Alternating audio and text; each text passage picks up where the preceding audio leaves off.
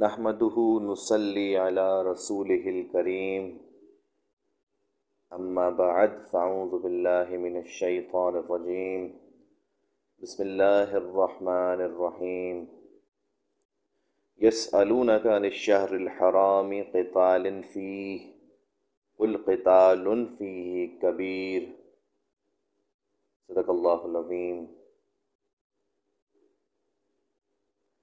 رب اشرح لي صدري ويسر لي امري واحلل عقدة من لساني يفقهوا قولي۔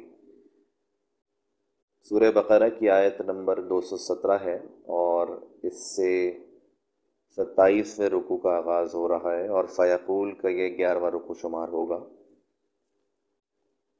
فرمایا گیا یس علون کا انشہر الحرامی قطال فی اے محمد صلی اللہ علیہ وسلم، لوگ آپ سے عزت والے مہینوں میں لڑائی کرنے کے بارے میں دریافت کرتے ہیں۔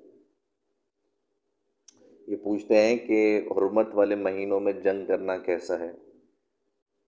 اس کا بیک گراؤنڈ یہ ہے کہ سیرت کی کتابوں میں ایک واقعہ آتا ہے کہ مسلمانوں کی قریش کے قافلے سے مٹ بھیڑ ہو گئی اور اس نتیجے میں ایک مشرق مارا گیا تھا۔ اور اتفاق سے یہ رجب کا مہینہ تھا۔ ہجرت کے بعد یہ پہلا خون تھا۔ اس میں مشرقین نے بڑا واویلا مچایا کہ یہ بڑے اللہ والے بنے پھرتے ہیں، بڑے رسول والے بنے پھرتے ہیں۔ حرمت والے مہینے میں ہمارا بندہ مار دیا۔ تو یہاں اللہ خود مومنوں کے حق میں صفائی پیش کر رہے ہیں۔ قتال فی کبیر وصد عن سبیل اللہ و کفرم بھی مسجد الحرام و اخراج و اہل منہ اکبر عند اللہ کہہ دو کہ ان میں لڑنا بڑنا گناہ ہے اور اللہ کی راہ سے روکنا، اس سے کفر کرنا اور مسجد حرام یعنی خانہ کعبہ میں جانے سے بند کرنا اور اہل مسجد کو اس میں سے نکال دینا جو یہ کفار کرتے تھے، اللہ کے نزدیک اس سے بھی زیادہ ہے۔ تو سن لو بھائی، یہ زیادہ بڑا گناہ ہے۔ بلفتنۃ اکبر من القتل ولا يزالون يقاتلونكم حتى يردوكم عن دينكم ان استطاعوا۔ اور فتنہ انگیزی، خون ریزی سے بھی بڑھ کر ہے۔ اور یہ لوگ ہمیشہ تم سے لڑتے رہیں گے، یہاں تک کہ اگر مقدور رکھیں تو تم کو تمہارے دین سے پھیر دیں۔ اصل میں اس کے بعد بدر ہونے والا ہے۔ اس لیے ذہنی طور پر تیار کیا جا رہا ہے کہ دیکھ لو، یہ بھرپور کوشش کریں گے۔ ان کا بس چلے تو تمہارے، تمہیں تمہارے دین سے لوٹا دوں۔ ومن يرتدد منكم عن دينه فيمت وهو كافر فأولئك حبطت أعمالهم في الدنيا والآخرة وأولئك أصحاب النار هم فيها خالدون اور جو کوئی تم میں سے اپنے دین سے پھر کر کافر ہو جائے گا اور کافر ہی مرے گا، تو ایسے لوگوں کے اعمال دنیا اور آخرت دونوں میں برباد ہو جائیں گے۔ اور یہی لوگ دنیا میں جانے والے ہیں جس میں یہ لوگ دوزخ میں جانے والے ہیں جس میں یہ ہمیشہ رہیں گے۔ یعنی اللہ نہ کرے کفر پہ موت آ گئی تو خواہ کتنی ہی نیکیاں ہوں، سب کی سب صفر ہو جائیں گی۔ ان الدین آمنوا والذین حاجروا وجاہدوا فی سبیل اللہ اولئک یرجون رحمت اللہ واللہ غفور الرحیم جو لوگ ایمان لائے اللہ کے لیے وطن چھوڑ گئے اور کفار سے جنگ کرتے رہے، وہی اللہ کی رحمت کے امیدوار ہیں۔ اور اللہ بخشنے والا اور رحمت کرنے والا ہے۔ یس علون کا عن الخمر والمیسر۔ اے پیغمبر، لوگ آپ سے شراب اور جوئے کا حکم دریافت کرتے ہیں۔ دیکھیں، اب یہاں سے شریعت کا ابتدائی خاکہ بلو پرنٹ تیار ہونا شروع ہو گیا ہے۔ اور شراب اور جوئے کے ابتدائی، یاد رکھیے گا ابتدائی حکم آ رہے ہیں۔ الفیما اسم کبیر و منافع للناس و اسمها اکبر من نفعہما کہہ دو کہ ان میں نقصان بڑے ہیں اور لوگوں کے لیے کچھ فائدے بھی ہیں، مگر ان کے نقصان فائدوں سے کہیں زیادہ ہیں۔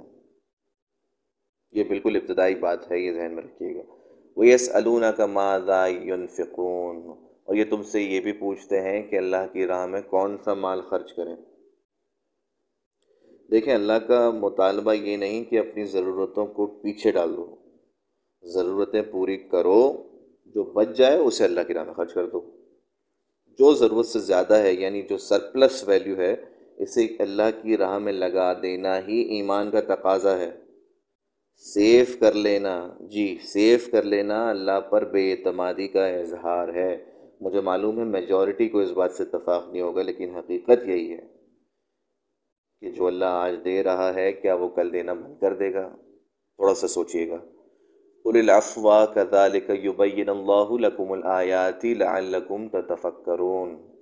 کہہ دو کہ جو ضرورت سے زیادہ ہو، وہی بات آ گئی۔ اس طرح اللہ تمہارے لیے اپنے احکام کھول کھول کر بیان فرماتا ہے تاکہ تم تتفکرون، سوچو۔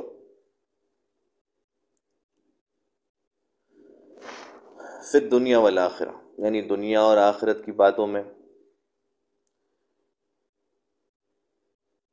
دیکھیں، اسلام رہبانیت نہیں سکھاتا۔ کھاؤ پیو نہیں، جنگل میں نکل جاؤ۔ بلکہ اسلام نے تو ہر انسان کے حقوق ادا کرنا سکھائے۔ ہیں بھرپور زندگی گزارنے کی طرف توجہ مرکوز کراتا ہے اسلام۔ لیکن ریشو پروپوشن بہت ضروری ہے۔ نسبت و تناسب کو قائم رہنا کہ دنیا کتنی قیمتی ہے اور آخرت کتنی۔ یہ اندازہ اگر غلط ہو گیا تو یاد رکھیے، ہر چیز تلپٹ ہو جائے گی۔